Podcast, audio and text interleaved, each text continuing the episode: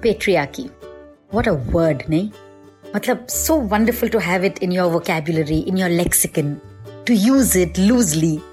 But do we even know the meaning of it? Do we know the impact that that word has, that entire concept has? That's what it is. It is just a concept.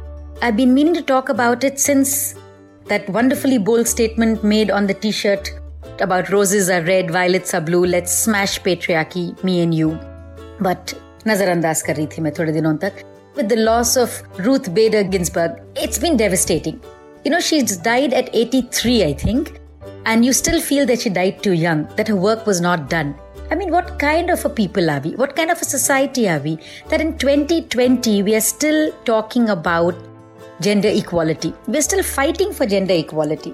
All my childhood, and I'm sure everybody's childhood, we were told about strong women, women examples, about how we want to be. They were our models and we are still fighting the same fight? I think patriarchy goes hand in hand with respect. Izzat.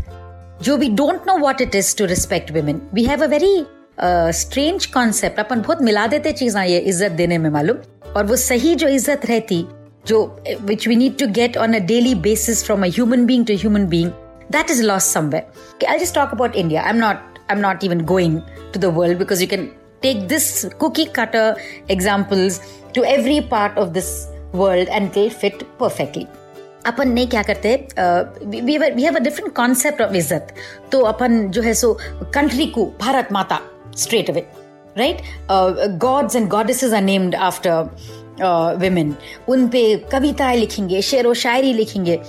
मगर when it comes to respecting them in your house, in your world, in your workplace, it's a whole different story. जैसा मैं बोली you know मंदिर में बिठाएँगे उन लोगों को। मगर बेटा नहीं पैदा करी तो दूसरी शादी करेंगे। घर की इज़्ज़त बुलाएँगे उसको और वो इज़्ज़त को हैवानियत से लूटेंगे। घर की लक्ष्मी बुलाएँगे।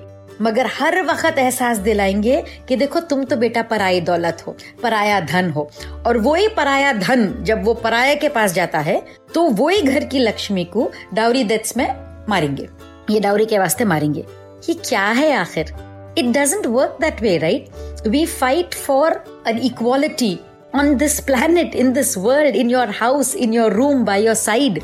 एक कैफियाज में एक बहुत अच्छे नजम लिखे थे in the 1940s I think and I have quoted it ad nauseum, ad infinitum.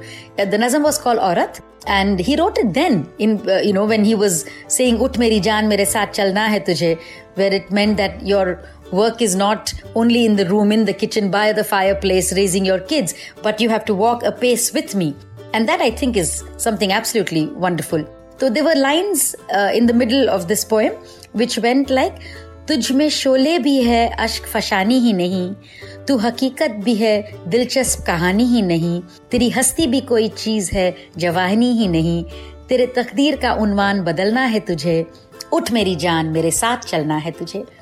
And the loose translation is that you just don't have tears in you you also have the fire you are not just this beautiful story but you are also a reality Uh, only your youth and beauty are not to be coveted for, but the fact that you are a human being. Uh, so, you know, you have to change the title of your history. You have to walk with me. And I now I'm thinking, what about it if we change it, we, we turn it on its head, and we say these lines?